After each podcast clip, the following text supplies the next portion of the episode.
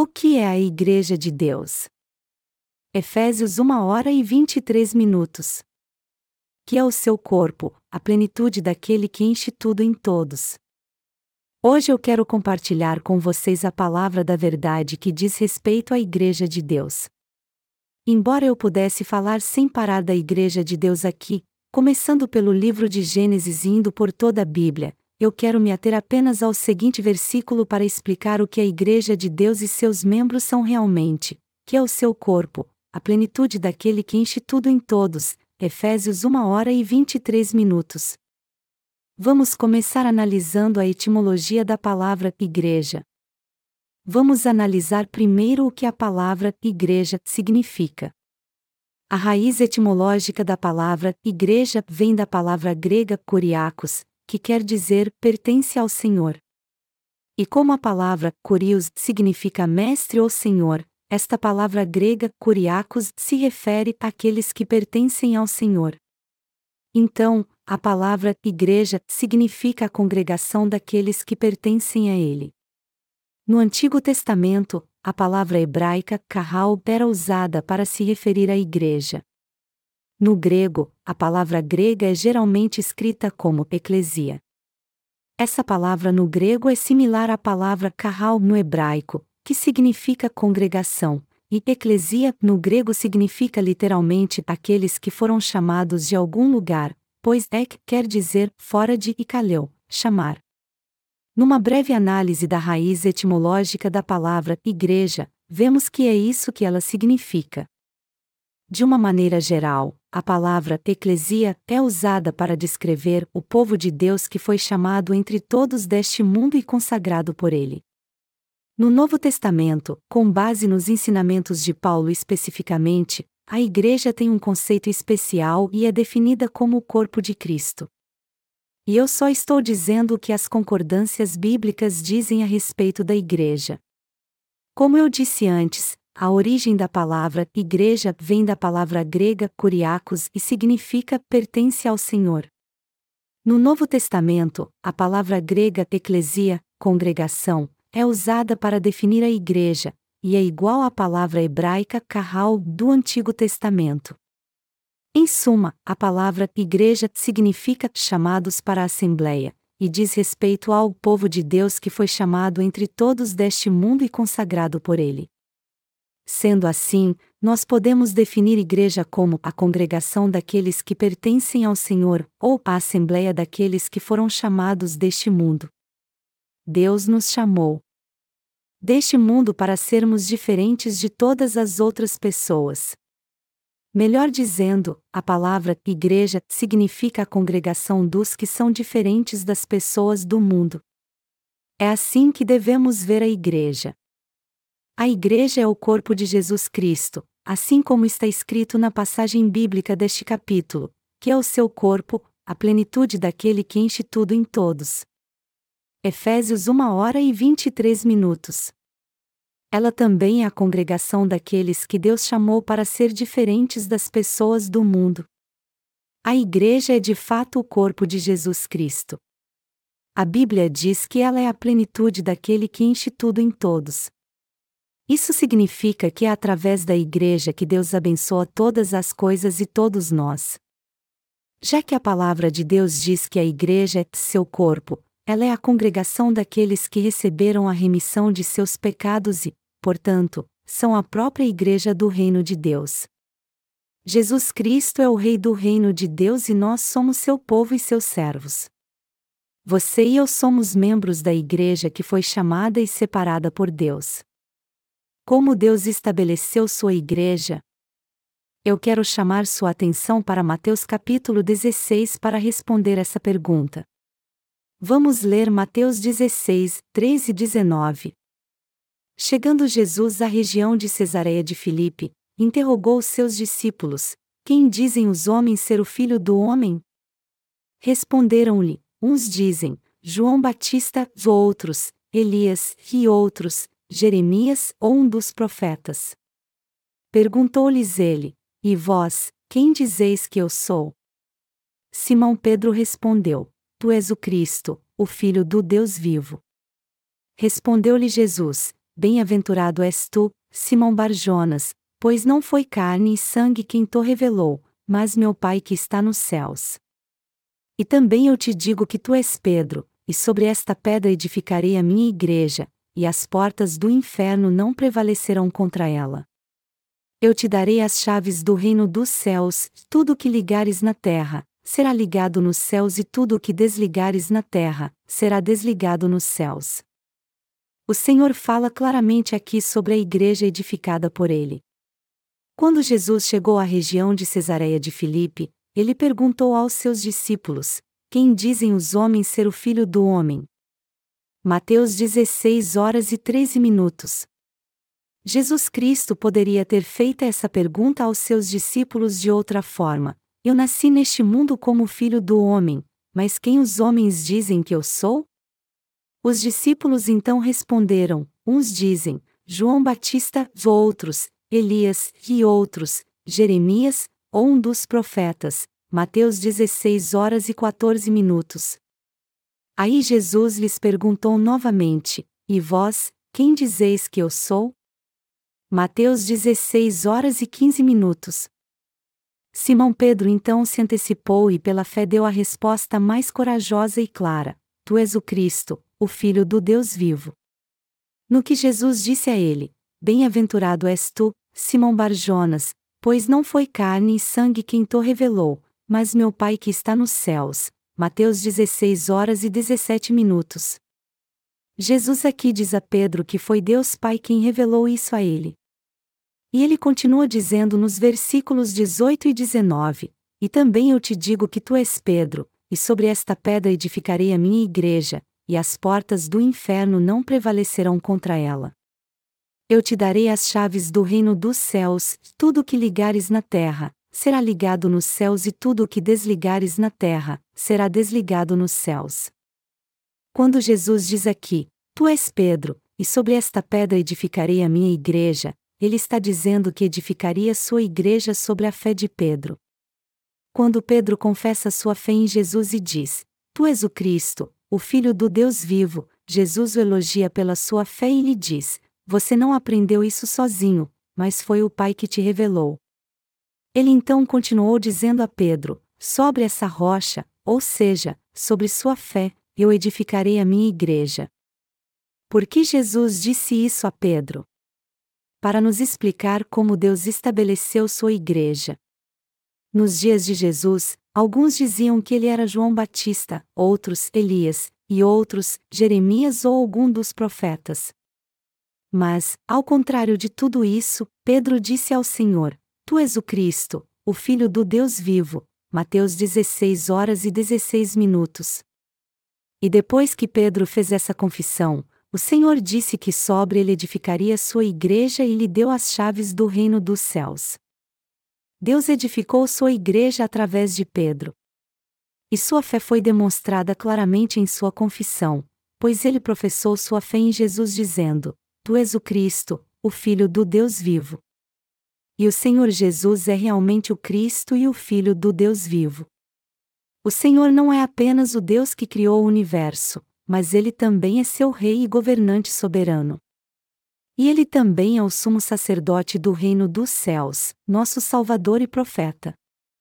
Pedro confessou que cria em todas essas funções de Jesus e lhe disse: Tu és meu Rei, o Criador do universo, seu governante e Salvador. Tu tinhas mesmo que vir a essa terra como Salvador do universo, e, ao entregar seu corpo a Deus Pai, tu salvaste a todos nós. Tu és o sumo sacerdote eterno do reino dos céus e também o profeta que nos diz a verdade. Então, quando Pedro confessou sua fé assim, Jesus o elogiou por isso e disse: Bem-aventurado és tu, Simão Barjonas, Mateus 16 horas e 17 minutos, e ainda lhe disse depois: Tu és Pedro, e sobre esta pedra edificarei a minha igreja. Mateus 16 horas e 18 minutos. O Senhor diz aqui que edificará sua igreja sobre uma pedra. O nome Pedro significa pedra. É por isso que Jesus diz aqui: Sobre esta pedra edificarei a minha igreja. Mateus 16 horas e 18 minutos.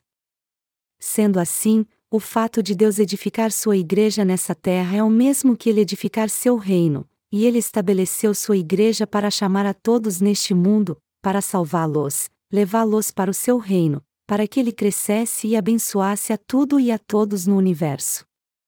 O Senhor disse que edificaria sua igreja sobre a confissão de fé feita por Pedro. Foi sobre a fé de Pedro, que era sólida como uma rocha, que o Senhor disse que edificaria sua igreja. Jesus quis dizer exatamente isso quando disse: Sobre esta pedra edificarei a minha igreja. Mateus 16 horas e 18 minutos. E Jesus disse mais a Pedro: E também eu te digo que tu és Pedro, e sobre esta pedra edificarei a minha igreja, e as portas do inferno não prevalecerão contra ela. Eu te darei as chaves do reino dos céus, tudo o que ligares na terra, será ligado nos céus e tudo o que desligares na terra, será desligado nos céus. Mateus 16, 18, 19. E acima, na passagem bíblica deste capítulo, está escrito que é seu corpo, a plenitude daquele que enche tudo em todos. Efésios 1 hora e 23 minutos. Juntas, essas passagens significam que Deus forma sua igreja com aqueles que possuem a mesma fé de Pedro e abençoa tudo e todos no universo através do seu reino. É sobre a fé daqueles que creem em Jesus Cristo como Salvador que Deus edifica sua igreja. Quando o Senhor diz a Pedro: Sobre esta pedra edificarei a minha igreja, e as portas do inferno não prevalecerão contra ela. Eu te darei as chaves do reino dos céus, Mateus 16, 18, 19. As chaves do reino dos céus aqui não se referem a outra coisa a não ser a fé de Pedro. Pedro confessou sua fé dizendo ao Senhor: Tu és o Cristo, o Filho do Deus vivo, e é esta fé que a Igreja de Deus está pregando. Em outras palavras, através da Igreja de Deus, as pessoas podem ouvir com o coração que o Senhor é o Cristo, o Criador do universo, o Rei, o Salvador, o sumo sacerdote e o profeta. E quando nós cremos que o Senhor é o Filho de Deus, nosso Salvador, nosso Mestre e nosso Deus, ele edifica sua igreja sobre nossa fé. Além disso, o Senhor não apenas edifica sua igreja sobre nossa fé, mas também impede que todo poder prevaleça contra ela.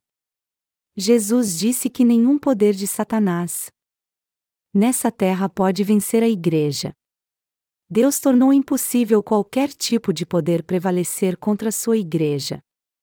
O próprio Senhor deixou bem claro que absolutamente nada pode prevalecer contra sua igreja.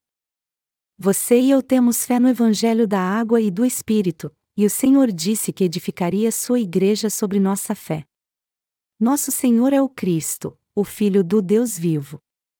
E já que nós cremos no Evangelho da água e do Espírito, nossa fé é a mesma que Pedro confessou.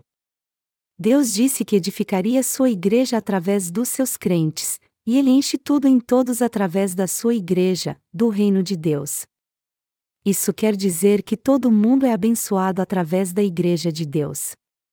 Melhor dizendo, é através da sua igreja que Deus concede suas bênçãos espirituais a todo mundo. Nada pode prevalecer contra o poder da igreja de Deus. O Senhor disse: E as portas do inferno não prevalecerão contra ela a igreja. Mateus 16 horas e 18 minutos. Por isso, ninguém pode vencer a fé do justo que é membro da igreja de Deus, muito menos nenhuma opressão ou perseguição das portas do inferno podem vencer a fé dos justos. E mesmo que os justos sejam levados à morte, sua fé na justiça de Deus jamais será vencida. Isso porque o Senhor é o cabeça da igreja e nós justos somos o seu corpo. O Senhor não venceu a morte ao ressuscitar dentre os mortos? Na verdade, o Senhor não somente desfez todas as astutas ciladas do diabo, mas também purificou o pecado de todo mundo e foi condenado por ele. Portanto, nós que cremos nessa verdade jamais podemos ser derrotados pelo maligno.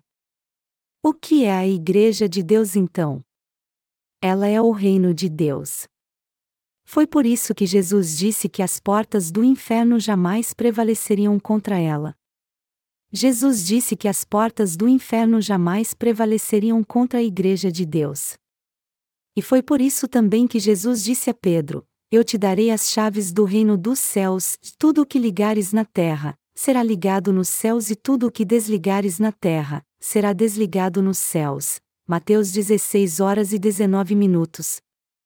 Então, ninguém pode vencer a congregação daqueles que pertencem ao Senhor, daqueles que o Senhor chamou do mundo para ter um encontro com Ele e fazer parte da sua igreja. Definitivamente, nenhum poder deste mundo, nenhuma autoridade política, nenhuma lei ou ética ou religião, nada pode prevalecer contra a igreja.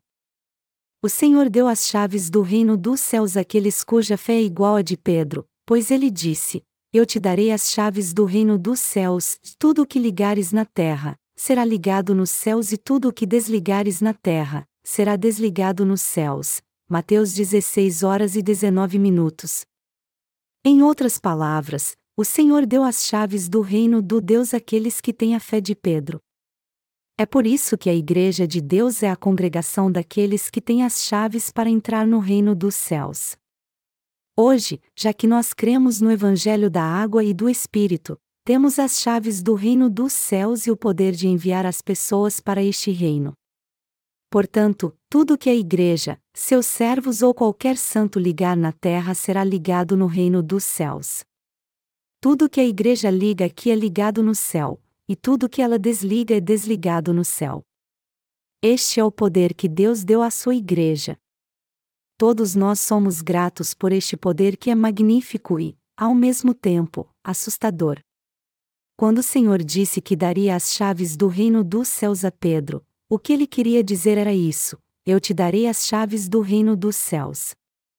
Tudo que ligares na terra será ligado no céu, e tudo que desligares na terra será desligado no céu proclame a fé que tu acabaste de confessar agora. Tu és o Cristo, o Filho do Deus vivo. Pregue o Evangelho da água e do Espírito que tu crês. Todo aquele que ouvir tuas palavras e crer no verdadeiro Evangelho será salvo e entrará no reino dos céus, mas todo aquele que não aceitá-las e se recusar a crer neste verdadeiro Evangelho não entrará nele. Como podemos ver, o poder da Igreja é muito grande. Mas, embora os membros da Igreja tenham tamanho poder, muitos são ignorantes e acabam perseguindo os santos. Mas eles deveriam tomar cuidado para não trazerem desgraça sobre si. Por exemplo, quando a igreja de Ponchon estava tentando pregar o evangelho da água e do espírito naquela cidade, muita gente se levantou contra ela e a acusou. Me parece que isso foi feito por algumas pessoas que haviam deixado a igreja. Porém, depois eu ouvi que a casa de uma daquelas pessoas pegou fogo, outra acabou ficando louca, e outra se envolveu num acidente de carro, e isso aconteceu com elas realmente. É claro que nós jamais desejamos que isso acontecesse com elas, porém elas pediram para ser castigadas por Deus quando se levantaram contra a igreja e a acusaram. Embora a igreja de Deus tenha pregado o evangelho da água e do Espírito para elas, orado por elas e cuidado delas muito bem, elas a odiaram e a acusaram abertamente. E elas não apenas odiaram a igreja, mas também espalharam falsos boatos para denegri-la. Por isso, tragédias terríveis aconteceram com elas. Mas isso não aconteceu porque desejamos isso a elas. Pelo contrário, isso aconteceu porque Deus disse que castigaria todos que denegrissem sua igreja, e nós simplesmente testemunhamos o cumprimento desta palavra. Nossa igreja em Seul fica no terceiro andar de um edifício e há uma padaria no andar de baixo. E eu ouvi dizer que alguns dos nossos pastores a chamam de padaria de Jezabel. Como muitos de vocês devem saber, Jezabel era mulher do rei Acabe, que adorava ídolos e se levantou contra o povo de Deus. Vocês então podem imaginar como o dono dessa padaria se levantou contra a igreja, a ponto dos nossos pastores a chamarem de padaria de Jezabel. O dono dessa padaria era tão maligno, não tinha respeito algum pela igreja, fazia de tudo para nos perturbar e nem queria dividir o estacionamento conosco. Mas vocês sabem o que aconteceu com sua padaria? Ela faliu e ele perdeu tudo. Se há uma lição que podemos tirar do passado é que ninguém deve se levantar contra a igreja, pois todos que fizeram parte dela ao longo dos anos foram muito abençoados, ao passo que todos que se levantaram contra ela sem nenhuma razão e a odiaram acabaram sendo destruídos. Deus pisa nessas pessoas. Ele nos mostra claramente que ninguém consegue prevalecer contra o poder da Igreja. O poder da Igreja de Deus é muito grande. Jesus disse: Eu te darei as chaves do reino dos céus, tudo o que ligares na terra, será ligado nos céus e tudo o que desligares na terra, será desligado nos céus. Mateus 16 horas e 19 minutos. Este versículo nos mostra que todo aquele que crê de coração no Evangelho pregado pela Igreja de Deus pode ser salvo e entrar no céu. A Igreja de Deus prega o Evangelho da água e do Espírito a todos. E todo aquele que ouve este Evangelho e crê nele pode receber a remissão de pecados, mas aqueles que não creem neste verdadeiro Evangelho pregado pela Igreja de Deus jamais poderão recebê-la.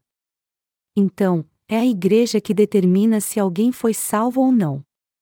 Se a Igreja diz para alguém que ele ainda não foi salvo e está condenado ao inferno, ele certamente irá para o inferno. Todo aquele que a Igreja amaldiçoa não tem outra saída senão ser amaldiçoado. E isso é porque o Senhor disse que não somente edificaria sua igreja sobre a rocha de fé de Pedro, mas também daria a ela um poder invencível. Está escrito em 1 Pedro 3 horas e 21 minutos, que também agora, por uma verdadeira figura, o batismo, vos salva, o qual não é o despojamento da imundícia da carne, mas a indagação de uma boa consciência para com Deus, por meio da ressurreição de Jesus Cristo. Isso quer dizer que Deus aceita no céu, concede a vida eterna e torna membro de sua igreja todo aquele que ouve o evangelho da água e do Espírito que Pedro pregou e crê nele. Em outras palavras, todo aquele que crê no evangelho da água e do Espírito pertence ao Senhor e receberá dele todas as bênçãos celestiais. Por outro lado, se alguém não crê neste evangelho da água e do Espírito que foi pregado por Pedro, ele será condenado por sua falta de fé e por ainda haver pecado no seu coração. Além disso, ele jamais receberá alguma bênção do céu. O poder da Igreja de Deus é tão grande que enche tudo em todos.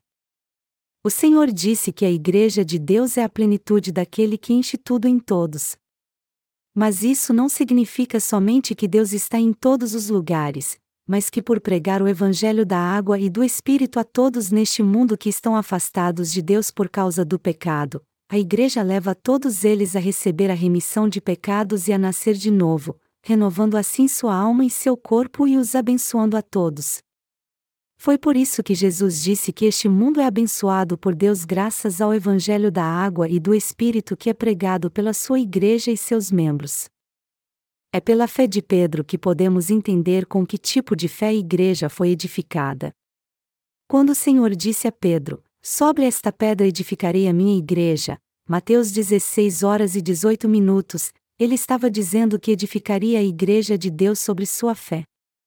Isso quer dizer que Deus edifica sua igreja sobre a fé que você e eu temos no Evangelho da Água e do Espírito.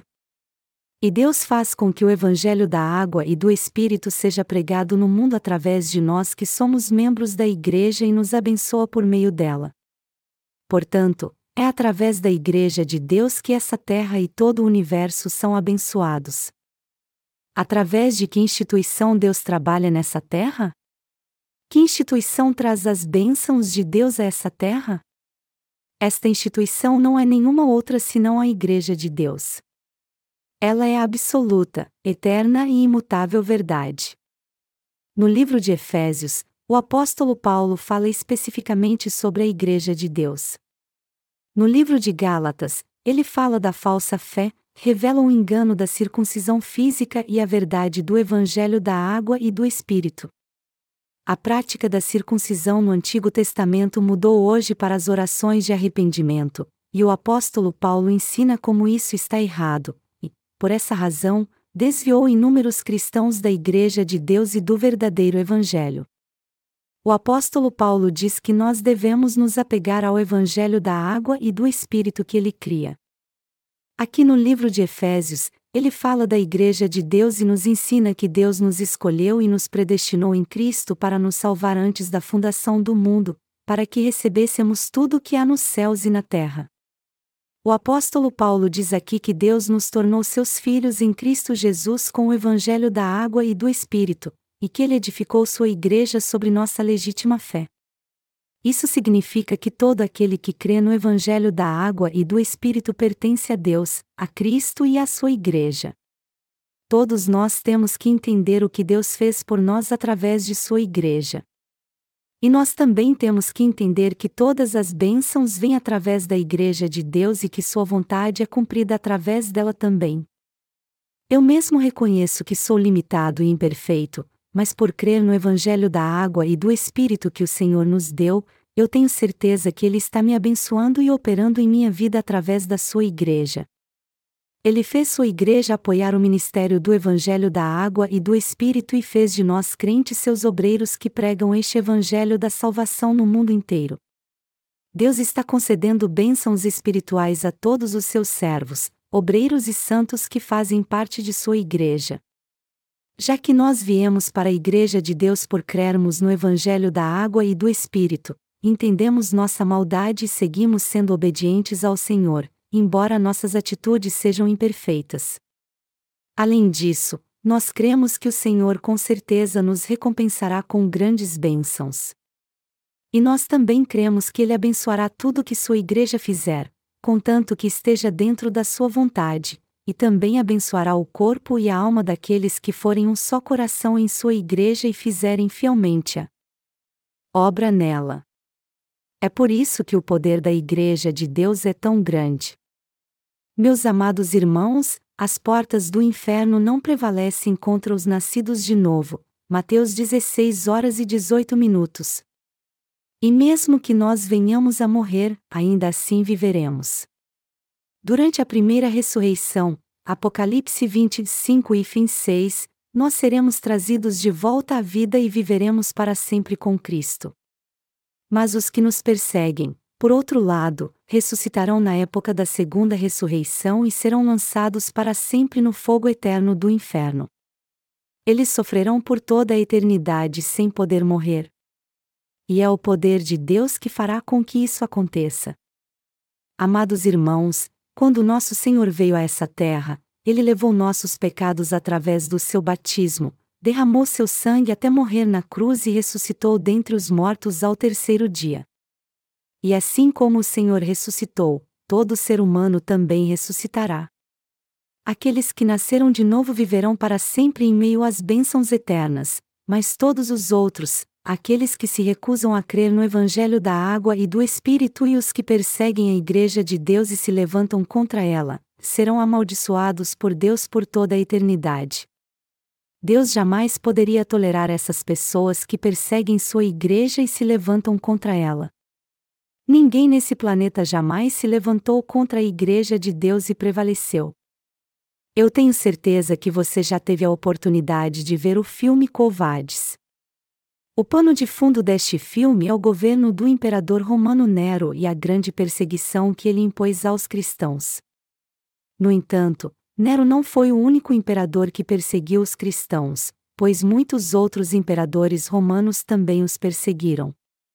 Quando citamos o Credo dos Apóstolos, nós dizemos: Eu creio em Deus Pai Todo-Poderoso, Criador dos céus e da terra, e em Jesus Cristo, seu Filho e nosso Senhor, que foi concebido pelo Espírito Santo da Virgem Maria e sofreu sob o poder de Pôncio Pilatos. Pilatos, citado aqui no Credo dos Apóstolos, era o governador-geral de Israel, que estava sob o domínio do Império Romano. Pilatos presidiu o julgamento de Jesus no seu tribunal, e mesmo sabendo que ele era inocente, deu um veredicto injusto porque temia que os israelitas se rebelassem. Quando o povo de Israel exigiu que Pilatos crucificasse Jesus, ele disse a eles primeiro: Como é que eu posso crucificá-lo, já que ele é inocente? Então os judeus lhe disseram: o seu sangue caia sobre nós e sobre nossos filhos. Mateus 27 2.25 Pilatos então fez o que os israelitas queriam e sentenciou Jesus à morte. Mas o que aconteceu com todos aqueles que perseguiram Jesus e os santos? Todas as gerações futuras dos judeus que perseguiram Jesus foram amaldiçoadas, assim como todos os imperadores romanos que perseguiram os cristãos. Este é um fato histórico que de fato aconteceu à Igreja de Deus. As pessoas do mundo só se levantam contra a Igreja de Deus por não conhecerem seu poder, mas se elas conhecessem todo o seu poder, elas jamais se levantariam contra ela. Jesus disse a Pedro: Sobre esta pedra edificarei a minha igreja. Mateus 16 horas e 18 minutos. Jesus quis dizer com isso que ele edificaria sua igreja sobre a fé de Pedro que era sólida como uma pedra. Pedro confessou ao Senhor: Tu és o Cristo, o Filho do Deus vivo. Mateus 16 horas e 16 minutos, e sua confissão significa que ele cria no Senhor como o Criador do universo. Mas ele também cria que Jesus era Rei, sumo sacerdote e profeta. O Senhor veio à Terra com essas três funções. Ele nos salvou de todos os pecados do mundo e completou nossa salvação através da verdade da água e do Espírito. Jesus Cristo é o nosso Salvador, nosso Mestre e nosso Pastor que nos libertou de todos os pecados do mundo. Todos nós cremos que o Senhor é o nosso Salvador, e foi sobre essa fé que Deus edificou sua igreja e seu reino. Ele disse: que edificaria sua igreja com a congregação dos que pertencem ao Senhor e anunciaria o Evangelho em todo o mundo através da sua igreja. Foi sobre essa fé que a Igreja de Deus foi edificada. Que poder a Igreja de Deus possui então? O poder da Igreja de Deus é muito grande, tanto na terra como no céu, no mundo atual como no vindouro. E todos nós temos que entender isso e crer nisso também. Mas é claro que eu não estou dizendo que nós crentes temos esse poder material, muito menos que devemos buscar isso. A questão aqui é que a Igreja de Deus tem poder para cumprir tudo em todos. O Senhor é o cabeça da Igreja, seu Senhor e Rei, e tem todo o poder. Por isso, ele abençoa aqueles que seguem a orientação da Igreja de Deus e pune aqueles que não a obedecem. O que todos vocês têm que entender aqui, sem exceção, é que tudo que a Igreja de Deus liga na terra é ligado no céu, e tudo que ela desliga na terra é desligado no céu. Onde mais encontramos esse poder? Em nenhum outro lugar a não ser na Igreja de Deus. O Senhor tinha a Igreja de Deus em mente ao falar deste poder. Ele estava falando sobre nós, que seríamos membros da Igreja de Deus pela fé. Mas se nosso coração não estiver na Igreja de Deus e não aceitarmos suas decisões, não lutarmos para cumprir seus objetivos e alcançar suas metas, nós não poderemos receber nenhuma bênção de Deus então. Você tem que viver pela fé a partir de agora, já que reconhece o poder da Igreja de Deus. Você acha que a Igreja de Deus é simples? Você pode até achar que ela é simples e fraca, mas seu poder é maior do que qualquer outro. A Igreja de Deus é o corpo de Jesus Cristo.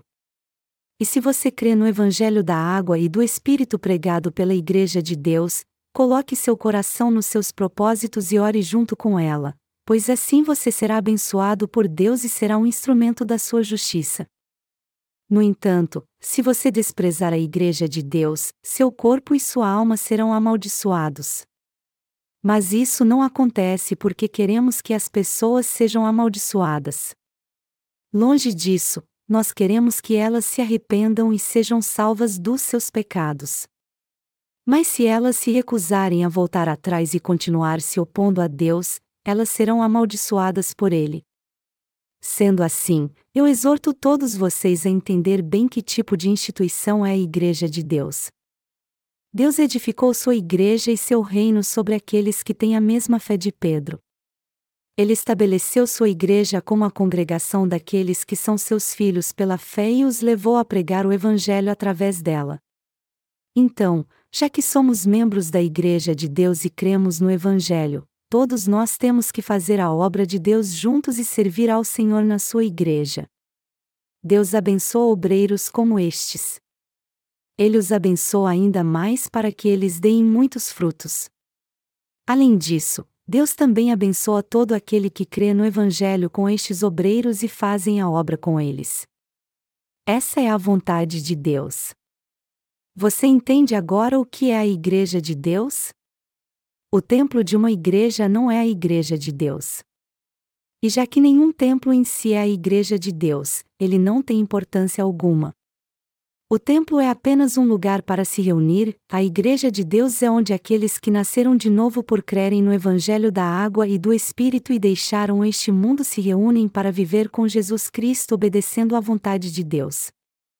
A Igreja de Deus é a instituição que compartilha com todo mundo suas bênçãos. Se você quer receber as bênçãos de Deus, você tem que fazer parte da Igreja de Deus então. A Igreja de Deus também é a instituição que julga este mundo. Tudo que a Igreja de Deus diz que é certo é certo, e tudo que ela diz que é errado é errado. Os católicos dizem que Pedro foi o primeiro Papa, já que o Senhor disse: Eu te darei as chaves do reino do céu. Mateus 16 horas e 19 minutos. Mas isso é um grande erro. Pedro era alguém que tinha fé no Evangelho da água e do Espírito como você e eu. Ele era um crente no Evangelho da água e do Espírito. E ele mesmo confessou ao Senhor: Tu és o Cristo, o Filho do Deus vivo. Mateus 16 horas e 16 minutos. Ele era um servo de Deus que cria de todo o coração que o batismo de Jesus purificou todos os seus pecados. Foi justamente por isso que Pedro confessou sua fé no Senhor antes da sua crucificação e disse a ele: Tu és o Cristo, o Filho do Deus vivo. Mateus 16 horas e 16 minutos. E foi por causa da confissão de fé de Pedro que o Senhor Jesus disse a ele: Eu vou edificar minha igreja sobre essa pedra, sobre sua fé. Eu te dou as chaves do reino dos céus. Essas chaves são suas agora. Mas não é só você que terá as chaves do reino dos céus, mas todos que se tornarem meus discípulos. Está escrito em Efésios 1 hora e 23 minutos, que é o seu corpo, a plenitude daquele que enche tudo em todos. Efésios 1 hora e 23 minutos. A Igreja de Deus é o corpo de quem? Ela é o corpo de Jesus Cristo. Você e eu somos o corpo de Jesus Cristo. O que a Igreja de Deus faz com todas as coisas no universo? A Bíblia diz que a Igreja é a plenitude daquele que enche tudo em todos, Efésios 1 hora e 23 minutos. Isso significa que Jesus Cristo enche tudo em todos através de mim e de você.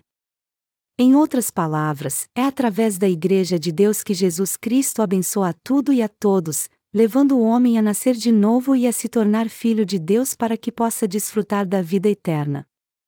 A obra institucional da Igreja não é outra senão proclamar o Evangelho da água e do Espírito, anunciar a vontade de Deus, servir ao seu Evangelho e tornar possível que todos sejam abençoados por Deus. E essa obra não pode ser feita por mais ninguém senão por você e por mim, é por isso que nós somos tão gratos ao Senhor. Você já abriu os olhos espirituais do seu coração? Está escrito em Efésios 1 hora e 11 minutos, nele, digo, em quem também fomos feitos herança, havendo sido predestinados, conforme o propósito daquele que faz todas as coisas, segundo o conselho da sua vontade. Nós nos tornamos filhos de Deus segundo a sua vontade. Deus já havia planejado nossa salvação em Cristo antes da fundação do mundo para que adorássemos a Deus pela sua glória. O apóstolo Paulo diz que Deus nos fez seus filhos por sua livre e espontânea vontade, e ele quer que entendamos isso. Deus quer que os crentes saibam quem ele é, como está escrito em Efésios 1, 17 e 19, para que o Deus de nosso Senhor Jesus Cristo, o Pai da Glória, vos dê em seu conhecimento o espírito de sabedoria e de revelação. Oro também para que sejam iluminados os olhos do vosso entendimento, para que saibais qual seja a esperança da sua vocação, e quais as riquezas da glória da sua herança nos santos, e qual a suprema grandeza do seu poder para conosco, os que cremos, segundo a operação da força do seu poder. O que Paulo está tentando nos ensinar na passagem acima é que o desejo de Deus é que todos nós entendamos como ele nos salvou, nos libertou pelo seu absoluto poder, e como são grandes as riquezas da sua glória. É isso que o apóstolo Paulo está dizendo aos santos da igreja de Éfeso e aos seus servos. Ele também disse que o grande poder de Deus operou em Jesus Cristo quando ele o ressuscitou dos mortos e o fez sentar à sua direita. Deus deu todo o poder e autoridade ao seu Filho a fim de que ele reinasse sobre todas as coisas, e não somente sobre este mundo, mas sobre tudo o que viria a existir. Deus deu esse poder e essa autoridade a Jesus Cristo. Deste modo, o Senhor salvou o homem segundo a vontade de Deus. Jesus Cristo nos salvou e nos tornou filhos de Deus segundo a vontade do Pai. E Ele glorificou a todos nós que cremos em Cristo. É isso que o apóstolo Paulo quer nos ensinar. O Senhor disse que cumpriria tudo em todos, e Ele quer que entendamos isso. Portanto, todos nós temos que entender como fomos salvos de uma forma perfeita e como é grande a nossa salvação. Tendo edificado sua igreja, Deus agora trabalha com cada um de seus membros. Tudo que Deus criou nos céus e na terra obedecem a Ele. E apesar de alguns anjos terem sido desobedientes e também se revoltado contra Ele, Jesus Cristo fez com que tudo viesse a se dobrar diante de Deus Pai, do Filho e do Espírito Santo em submissão a eles, pois Ele veio a essa terra e nos fez filhos de Deus. E Deus fez de Jesus Cristo o cabeça da Igreja, o colocou sobre todas as coisas e disse que a Igreja é seu corpo, a plenitude daquele que enche tudo em todos. Efésios 1 hora e 23 minutos. Já que Deus pôs sua Igreja neste mundo, Ele o governa através dela. Isso significa que Deus nos proveu um lugar onde podemos fazer sua obra. É isso que ele nos diz na Bíblia. Deus nos deu sua igreja, e ela é o lugar onde ele chama todos para serem salvos do pecado, se tornarem seus filhos e estarem com ele. Ao edificar sua igreja e tornar Jesus Cristo o cabeça dela, Deus nos permitiu viver sob a orientação do Senhor. Assim como a maioria dos países possui um governo local hoje em dia, o Império Romano também tinha um governo local. Em outras palavras, quando Roma conquistava uma nação, ele estabelecia um órgão administrativo semi-autônomo para que governasse a nação conquistada. Naqueles dias, os cidadãos de Roma gozavam de muitos direitos e privilégios. Na verdade, os cidadãos romanos gozavam de privilégios maravilhosos. Do mesmo modo, já que nascemos de novo por crermos no Evangelho da Água e do Espírito, nós fomos selados como filhos de Deus. O Senhor Deus nos chamou do poder das trevas e nos transportou para o reino do seu Filho. Em suma, nós nos tornamos cidadãos do reino de Deus. Deus nos chamou para fazer parte do seu reino quando nos tornou seus filhos. E está é a Igreja de Deus. Deus fala e opera através da sua igreja. É através da sua igreja de Deus trabalha. Deus disse que a igreja é seu corpo, ele é o cabeça dela e nós somos seus membros. Melhor dizendo, Jesus Cristo, o cabeça da Igreja, opera através de nós por meio dela, que é o seu corpo. É assim que o Senhor abençoa tudo em todos. E Deus nos abençoou assim para que participássemos da sua glória. Já que cremos no Evangelho da Água e do Espírito, Deus viu a nossa fé, e foi por isso que ele nos selou como seus filhos e governa sobre todos nós. Ele reina sobre nós como nosso rei, governa e trabalha em nossa vida. E já que ele reina sobre todas as coisas, ele faz com que todos recebam as bênçãos espirituais que ele concede por meio de sua igreja. E foi justamente com este propósito que Deus edificou sua igreja. O que é a igreja de Deus então? Ela é a congregação dos que foram chamados por Deus para serem libertos e remidos de todos os seus pecados. Deus disse que trabalha através da sua igreja, que é o seu corpo. Quando lemos 2 Coríntios 6, 14 e 18, nós podemos ver bem que a igreja de Deus foi dada a nós e a ninguém mais, como está escrito. Não vos prendais a um jugo desigual com os infiéis. Pois que sociedade tem a justiça com a injustiça? E que comunhão tem a luz com as trevas? E que concórdia há entre Cristo e Belial? Ou que parte tem o fiel com o infiel? E que consenso tem o templo de Deus com os ídolos? pois vós sois santuário do Deus vivente, como Deus disse. Neles habitarei, e entre eles andarei, e eu serei o seu Deus. E eles serão o meu povo. Pelo que saí do meio deles. Apartai-vos, diz o Senhor. Não toqueis nada imundo. E eu vos receberei. Eu serei para vós pai. E vós sereis para mim filhos e filhas. Diz o Senhor Todo-Poderoso. O que aconteceria se não houvesse pessoas que nasceram de novo na Igreja de Deus? O Senhor não operaria numa igreja assim, e ele ficaria muito preocupado de operar numa igreja assim e até ofendido. Além disso, a primeira coisa que Deus faz numa situação dessas é tirar os descrentes de sua igreja. Foi por isso que Deus tirou muitos descrentes da nossa igreja. Não fomos nós que os expulsamos da igreja, mas foi o próprio Deus quem fez isso. Como nós que somos crentes poderíamos ter comunhão com os descrentes? A Igreja de Deus é a congregação do povo privilegiado, o qual Deus chamou do poder das trevas e fez deles seus filhos, pois eles creram que Ele os salvou com o Evangelho da água e do Espírito. A Igreja de Deus é o lugar onde Ele realiza sua obra. Deus abençoou sua igreja a fim de que ela desfrutasse de toda a sua glória e esplendor celestial e reinasse sobre todas as coisas. Deus fez de Jesus Cristo, que cumpriu o evangelho da água e do Espírito, o cabeça da igreja para que ele abençoasse todos os seus filhos através dela. Ao chamar seus filhos dentre as pessoas deste mundo e salvá-los do pecado, Deus disse a eles: Neles habitarei, e entre eles andarei, e eu serei o seu Deus. E eles serão o meu povo. 2 Coríntios 6 horas e 16 minutos. Em outras palavras, Deus nos diz aqui: Eu estarei entre vocês. Vocês deixarão o mundo e serão separados dele. Então, eu os receberei e serei seu pai, e vocês serão meus filhos. Isso significa que é próprio Deus que edifica seu reino e o abençoa pessoalmente operando através dele.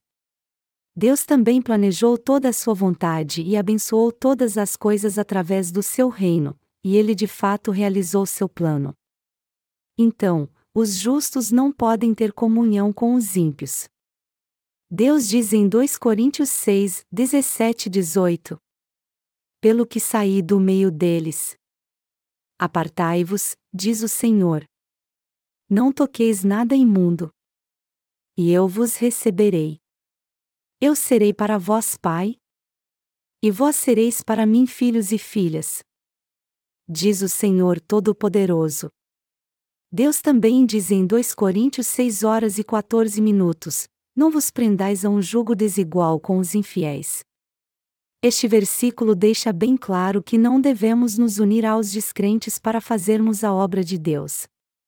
E Deus continua dizendo em 2 Coríntios 6, 14 e 15: não vos prendais a um jogo desigual com os infiéis. Pois que sociedade tem a justiça com a injustiça? E que comunhão tem a luz com as trevas? E que concórdia há entre Cristo e Belial? Ou que parte tem o fiel com o infiel? Isso quer dizer que somos diferentes de qualquer um neste mundo. Significa que os justos são completamente diferentes dos pecadores. Em outras palavras, os filhos de Deus que receberam a remissão dos seus pecados são totalmente diferentes daqueles que não são filhos de Deus. E por serem diferentes dos descrentes, eles também não devem andar com eles. Afinal de contas, como alguém que foi aprovado por Deus pode andar com alguém que não tem aprovação celestial? Embora haja muitos cristãos no mundo, nós justos não podemos ter comunhão com eles porque a maioria deles não crê no Evangelho da água e do Espírito e, por isso, eles são cristãos pecadores. E apesar de alguns deles entenderem plenamente o Evangelho da água e do Espírito, eles não creem neste Evangelho de coração, e por isso não podemos ter comunhão nem fazer a obra com essas pessoas. Mas por que temos que fazer isso? Para sermos obedientes à vontade de Deus. Se ainda andamos com alguém que não crê no Evangelho da água e do Espírito, temos que deixar de fazer isso imediatamente, sair do meio deles, viver apenas pela nossa fé e servir ao Senhor longe deles. Nós temos que fazer isso porque só assim o Senhor nos usará. Sempre que o Senhor faz alguma coisa, ele usa apenas os nascidos de novo. É por isso que nós não devemos ter comunhão com nenhum descrente. Só aqueles que creem no Evangelho da água e do Espírito é que são escolhidos pelo Senhor. O fato de termos sido salvos ou não crendo no Evangelho da água e do Espírito é o padrão pelo qual Deus nos aprova como sua igreja, seu povo e seus servos. Isso porque o Senhor só trabalha na vida da congregação dos que nasceram de novo. O que a justiça tem a ver com a injustiça? Como alguém que tem uma vida justa pode ter comunhão com alguém que pratica injustiça? Como podemos nos unir com alguém que não vive segundo a vontade de Deus? Nós jamais podemos ser como essas pessoas.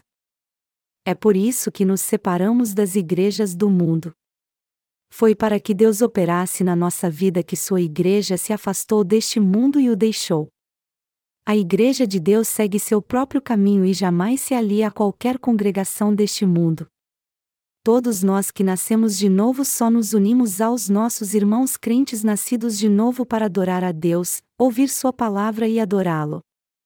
E todos os cânticos de louvor que entoamos têm que ser compostos por aqueles que creem no Evangelho da água e do Espírito, não importa se a letra ou o ritmo sejam bonitos. O que mais importa é se o hino foi composto por alguém que crê no Evangelho da água e do Espírito. É por isso que só cantamos os hinos compostos por nossos irmãos que nasceram de novo e creem no Evangelho da água e do Espírito. Alguns de vocês devem pensar que eu tirei da nossa igreja tudo que diz respeito às outras igrejas do mundo porque eu sou muito teimoso, mas não é bem assim. Isso tinha que ser feito, pois é imprescindível que nos separemos de tudo que há nas igrejas dos pecadores. A Igreja é o corpo de Cristo, assim como está escrito na Bíblia. Jesus é seu cabeça e nós somos seu corpo. Então, nós somos orientados e governados por Ele.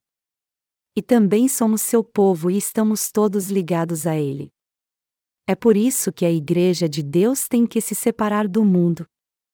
Ela tem que se separar de todas as igrejas do mundo para que Deus habite em nós e o Espírito Santo trabalhe em nossa vida.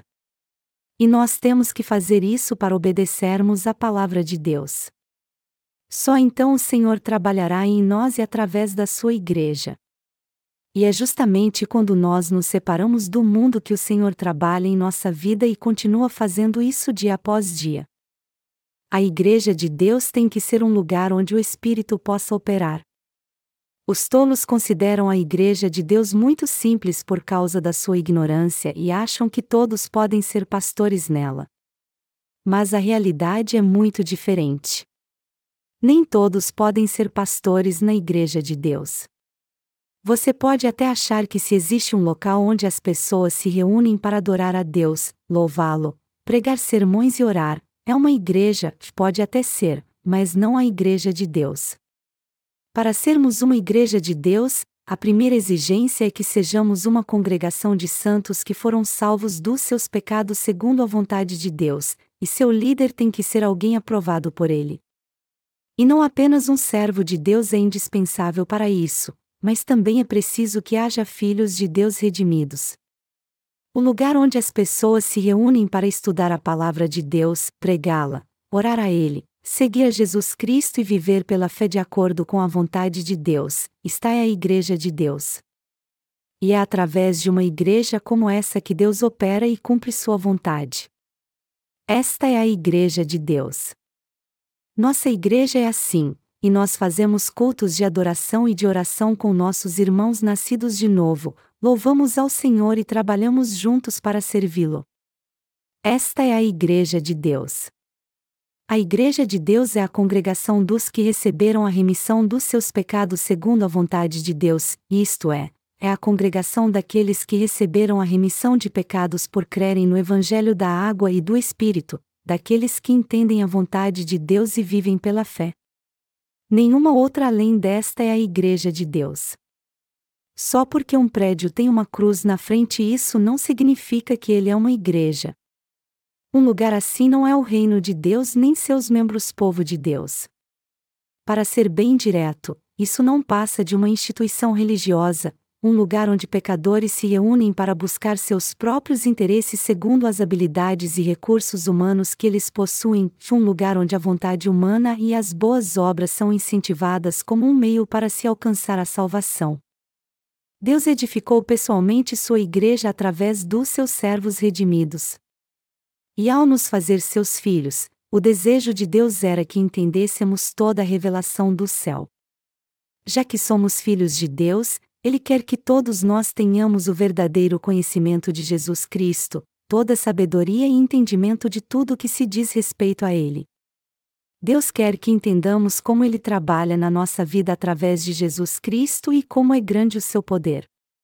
Então, já que cremos nesse Deus, temos que deixar o mundo e nos separar dele, servir ao Evangelho da Verdade, seguir ao Senhor, defender nossa fé e guardar a pura verdade do Evangelho para que o Senhor possa trabalhar em nossa vida. Nós temos que pregar este Evangelho exatamente como ele é, crer nele na sua forma mais simples e defender sua integridade. Aí então, o Senhor trabalhará em nossa vida e se tornará nosso cabeça para nos guiar e governar. É por isso que a Igreja é tão importante e indispensável para todos nós. O que é a Igreja de Deus? Em poucas palavras, ela é o reino de Deus. Tem uma parte da oração do Senhor que diz: Venha o teu reino. Isso quer dizer que o Senhor já veio e agora trabalha na Igreja de Deus. O Senhor trabalha no nosso coração através da Igreja de Deus, e ele interfere e trabalha em tudo que a Igreja faz. Reunidos em sua Igreja, os santos fazem a obra para agradar o Senhor e confiam totalmente nele, e são estes santos que Deus protege e abençoa. Por outro lado, o Senhor retira de sua igreja aqueles que não nasceram de novo e não têm um só coração com ele. Mas por que ele faz isso? Ele fez isso para que possamos dar mais frutos. E Deus realmente faz tudo isso em sua igreja. De fato, ele não apenas nos salva, mas também nos reúne e faz de nós membros da Igreja. Ele nos tirou do mundo e nos reuniu. Deste modo, ele se tornou nosso cabeça e nosso rei, e nós, por nossa vez, nos tornamos seu corpo e seus servos. Através da Igreja, Deus nos leva a pregar o Evangelho a todo mundo e faz com que todos nós sejamos abençoados. Portanto, todos nós temos que entender muito bem qual é a função da Igreja e seu chamado enquanto vivermos nessa terra. É através da sua Igreja que Deus abençoa a todos nessa terra. É através dela que Ele abençoa seus obreiros, seu povo e a todos. Deus disse que dê seu corpo à Igreja, a plenitude daquele que enche tudo em todos. Efésios 1 hora e 23 minutos ele deixou bem claro que ele trabalha mesmo através da sua igreja. Deus trabalha através da sua igreja, através de nós que fazemos parte dela. O que você tem que entender muito bem aqui é que Deus nunca trabalha através daqueles que não nasceram de novo. É somente através da sua igreja que ele nos revela e nos mostra o que ele fez por nós, e o que ainda fará no futuro. Ele nunca trabalha através de alguém que não nasceu de novo, somente através daqueles que têm seus olhos nele, isto é, daqueles que nasceram de novo por meio do Evangelho da água e do Espírito. Algumas pessoas não tiram os olhos de Deus, por mais que aos olhos humanos isso não pareça certo. Mas é justamente através dessas pessoas que Deus trabalha. Qual foi a primeira coisa que Deus fez para edificar sua igreja? Ele nos fez seus filhos. É algo totalmente indispensável entendermos isso muito bem. A igreja não surgiu antes dos filhos de Deus, ao contrário, primeiro Deus fez de nós seus filhos e depois nos reuniu e edificou sua igreja, seu reino. Os testemunhas de Jeová, um dos grupos religiosos deste mundo, dizem que somente eles fazem parte do reino de Jeová, mas o verdadeiro reino do Senhor Deus está bem aqui, o lugar onde os crentes espirituais nascidos de novo cujo coração não tem pecado se reúnem. E todo lugar que eles se reúnem para pregar o Evangelho da água e do Espírito que apagou todos os seus pecados, este é o verdadeiro reino de Jeová. Em suma, Deus mesmo edificou sua igreja como seu reino. E essa igreja que foi edificada por ele não é outra senão seu reino. Na verdade, onde quer que os salvos se reúnam, seja na Coreia ou outro lugar qualquer do mundo, este é o próprio reino de Deus. Por essa razão, quando unimos nosso coração à igreja, o unimos a Deus também, e quando unimos nosso coração aos seus servos é que nos tornamos um só com o próprio Deus. Amados irmãos, já que todos nós amamos o Evangelho da água e do Espírito e dedicamos toda a nossa vida a ele, nada mais justo que unirmos nosso coração para ajudarmos uns aos outros. E o correto é vivermos assim, pois somos uma família e o corpo de Jesus Cristo. Deus nos salvou antes de edificar sua igreja, que é seu reino nessa terra. Ele nos salvou antes de todo mundo com o Evangelho da água e do Espírito. Nós cremos nessa verdade sem duvidar e agradecemos muito a Deus por nos ter feito seu próprio povo. Nós também cremos que até agora Deus nos protege e nos ajuda para que cumpramos fielmente toda a tarefa que o Senhor nos confiou. Eu sou grato a Deus por ter dado sua igreja a todos nós que cremos no Evangelho da Água e do Espírito. Aleluia!